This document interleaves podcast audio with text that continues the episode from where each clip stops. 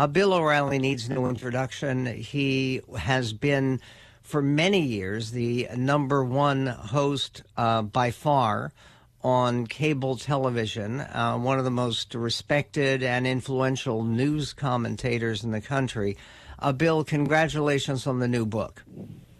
Appreciate it, Michael. Thanks for having me in. Have you were you inspired to take a look at this topic because of the very frequent references by President Trump to this idea of uh, witch hunting?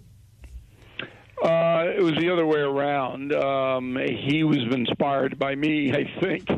Um, look, I decided to write this book because of the cancel culture, uh, which is uh, harming this nation to a degree that not many people understand. It's hysteria, it's corruption, being enabled by the corporate media. Lives are being destroyed every day. We have that at the end of Killing the Witches, all of the modern day atrocities that are happening. But I wanted people to understand about their country and how things got out of control fast. So we opened the book with the Mayflower and the 66 day journey from Plymouth, England to Massachusetts, and you did not want to be on that boat, Michael. Everybody thinks Thanksgiving, Pilgrims, Mayflower, past the stuffing. No, brutal, absolutely brutal. And when the Puritans got here, they're at each other's throats. Half of them die. Um, it was just a frenzy every single day, and that translated later on into the witch hysteria, which took 20 lives. 20 people were executed, hundreds of others thrown into prison, jail, uh, where some of them died. No trial. Well, they, no you make it you make it clear that this was not just a handful of people, uh, because there weren't that many people who lived in Salem, Massachusetts. No, which uh, and this is 1692. Just to make it clear, right. 70 years after, 72 years after the Pilgrims landed.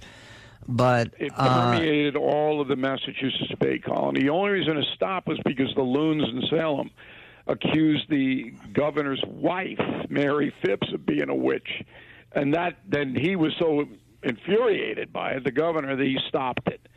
Uh, and there were scores killed and hung in uh, Connecticut and other places. But the point was that hysteria gripped and and fear enveloped the new country the new land. And now we have fear and hysteria again in America.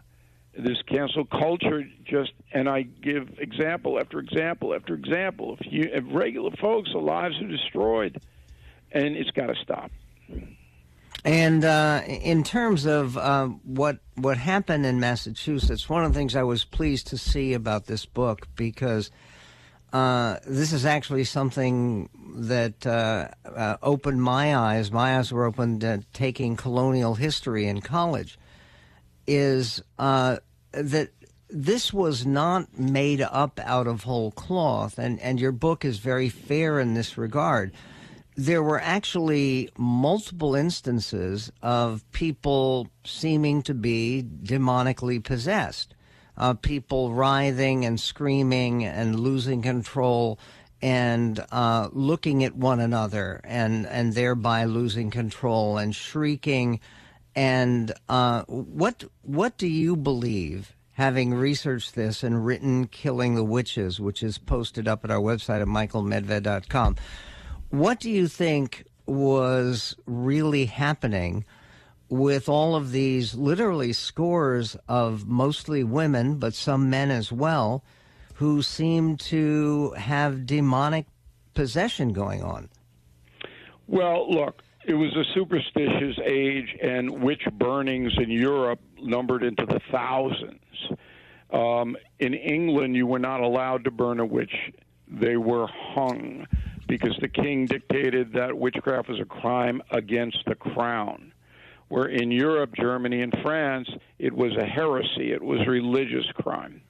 So when the hysteria broke out in Salem, it broke out because these children who started it were miserable. They were oppressed. They couldn't play. They couldn't sing. They couldn't do anything because the uh, Puritan culture it just crushes people with the uh, you can't do this, you can't do that. So they basically started a movement that was exciting for them. The kids got attention. It was, uh, you know, they got status. People feared them, and these girls, these young girls, they put on these histrionics, and the clerics wanted to believe this. People believe what they want to believe to this day. And there was an economic component that if you were accused as a witch, the local government seized your house, your land, your assets, your money, and then they divided it up among themselves. and they all got rich. Well, you also all talk the witch about hunters. You also talk about and acknowledge there's not only an economic component, there was a racial component because of a, uh slave woman from Africa named Tituba who was held responsible for having brought witchcraft to Massachusetts. Uh, you found out uh, some fairly compelling information about her, didn't you? Yes, and and it wasn't that hard. It wasn't like killing the killers, um, two previous killing books down, where I had to go and ferret out uh, all of this national security stuff to tell the reader how the United States was wiping out the jihad. Here, every word in the witch trials was taken down by scribes in the courtroom. And those original transcriptions are in New England museums, and we got them all. So there's no exaggeration. We didn't have to make anything up or, or speculate.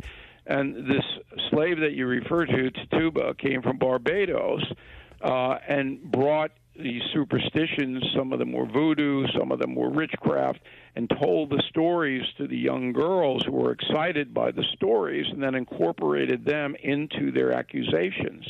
And meanwhile, these people, they're just living their lives, and all of a sudden the constable shows up and say, You're under arrest for being a witch. And they go, What? And then two weeks later, they get a, a noose around their neck. And There, there, there's also they're- at, at the at the end of the book there are additional passages about uh, well the case that inspired The Exorcist uh, best-selling No, novel and That- books and and more. the linkage I make, um, first of all, I just want to make this point. There were good people in Salem, and they knew this was just homicide, what was going on. But if they, when they spoke out, they were then branded a witch. So everybody was scared. It's like today, you speak out against the cancel culture, you're a racist, a homophobe, whatever it may be. I've been doing this for 26 years, this new analysis. Every day of my life, I'm smeared. Every day of my life. It's uh, called The Exorcist. It is referenced uh, extensively in the new book, Killing the Witches The Horror of Salem, Massachusetts, because one of the things that William Peter Blatty and William Friedkin, who were behind the movie and the novel, the novel researched by uh, and, and written by a devout Catholic, William Peter Blatty, uh, part of what they were concerned about was the real record of demonic possession, which didn't end in Salem, Massachusetts in 1692, which is the subject of Bill O'Reilly's most recent book. And it's going to be a number one bestseller, as most of his books are, but this one for sure, because it's fascinating material. It's called Killing the Witches The Horror of Salem, Massachusetts. And we were just in the process of connecting some of the reports of demonic possession, which continue here into the 21st century, and which uh, gripped in, in fear and, and horror and, and hysteria the uh, small town and then the entire colony of Massachusetts in the 1690s. Uh, what about that similarities between reports of demonic possession that persist in our world and what they experienced in Salem? Okay, so uh, if you are accused of a witch, that means you are in the league with the devil. You are doing the devil's work. That's the definition of a witch. And in modern America now, there is a remedy for cases that can't be explained by psychiatry, psychiatric care or medical care. There was one, and this is the basis of the book The Exorcist. in Maryland, 13 year old boy named Ronald Hunkeler, who underwent a ferocious procedure by eight Jesuit priests in St. Louis because the boy had physical injuries. He was speaking in uh, Amor- Amoraic. Uh, he was doing all kinds of things, hurting himself. And three months, the Jesuits tried to get the devil, the spirit, the demon, whatever you want to say, out of him. We get into that because Hunkeler's life, and we chronicle what happened to him after this thing, was so bizarre. And when people bring up witchcraft, a lot of times they'll bring up demonic possession. And most people don't believe that there is an act of evil, a devil, and they don't believe it. They simply reject it out of hand. But when you see what happened on that movie set, and you you're a movie guy, you know Friedkin didn't believe in anything. Eight people died on that set during the filming of The Exorcist, and Friedkin himself, and we talked from him. Um, he chronicled bizarre stuff that went on, and he can't, you know, he attributes it to some supernatural thing. So I combine that with the real life case of Hunkeler, just to say that this witchcraft deal, this demonic possession deal, is not over. It's active to this day. How did, how did the people die on the set of Exorcist? In all different it? ways, and we chronicled that. All different ways: heart attacks, uh, accidents, um, all of that. I mean, there's so many bizarre things when you read the end of it that um, even if you are an atheist, you don't believe in anything, and you will never believe because you don't want to believe. then you, when you go back and and see what the chronicling is, you know, by people who don't have an agenda, they don't have a pro faith agenda, pro God agenda. I mean, it's pretty troubling. And uh, there are pictures of uh, Father William Bowdern who. Yeah, we got it all. The... We got their diaries. We got everything they did because they were required because the Catholic Church is so, so cautious in these matters. They were required to write down everything that happened, document what happened with witnesses and the parents of the boy and the relatives of the boy, and, and it's on and on and on and on. And the Washington Post actually broke this story in the legitimate press, which was a legitimate press back then. Okay, in the 1950s, it isn't any longer. Um, but they broke the story and they ran it as a hard news story. The Washington Post. You you spoke earlier today, and certainly you reference with uh, your your new book, "Killing the Witches."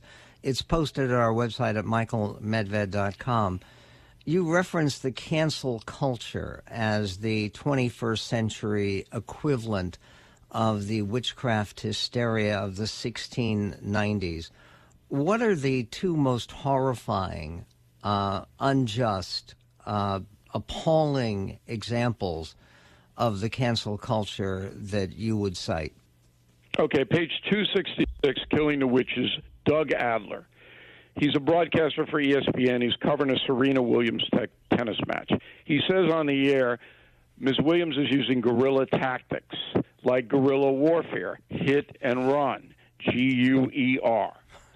A New York Times stringer accuses Adler of calling Serena Williams a gorilla, G O R. Okay? yeah, it's funny, but it's not. But what happened to the guy? Adler gets fired the next day by ESPN. He then has a heart attack and almost dies. He has never received an apology, never been hired back. This is an unbelievable example of a witch hunt cancel culture, and this guy doesn't know what hit him. And then in Northern Virginia, a teacher, Kimberly Williams, young teacher at Parkview High School, Loudoun County, okay? One night, police come to her house, rescue her because one of her students accused her of inappropriate behavior, book her. She's fired by the school district. She's shamed, can't come out of her house. And then two weeks later, the charges are dropped because there's absolutely no evidence at all against her. but she doesn't And- get her job back, and she has to sue. She wins five million dollars. Yes, What was she accused of exactly? She was a high school teacher. Yeah, and what was she accused of? I don't even want to tell you Okay. because it's not not fair to her. To, to um, and I don't even have it in the book. I just say she was appro- accused of inappropriate behavior with a student. Okay, Uh-huh. it was nothing to it. It was like the girls in Salem, and her whole life is ruined to this day. Those are two examples, and we got plenty of others in there. This is a cancel culture. These people can't defend themselves. Very few Americans can defend themselves. They come after you and accuse you, you're done. This is wrong. And uh, again, uh, the perspective uh, is invaluable in terms of killing the witches, uh, which has to do with the reactions of people years later to the witch trials of Benjamin Franklin and particularly James Madison, John Adams, even Thomas Jefferson. Uh, all this in Bill O'Reilly's latest book, Killing the Witches. Uh, Bill, Godspeed to you. Uh, stay safe from the cancel culture and all malevolent forces. We'll be right back. The Michael Medved Show.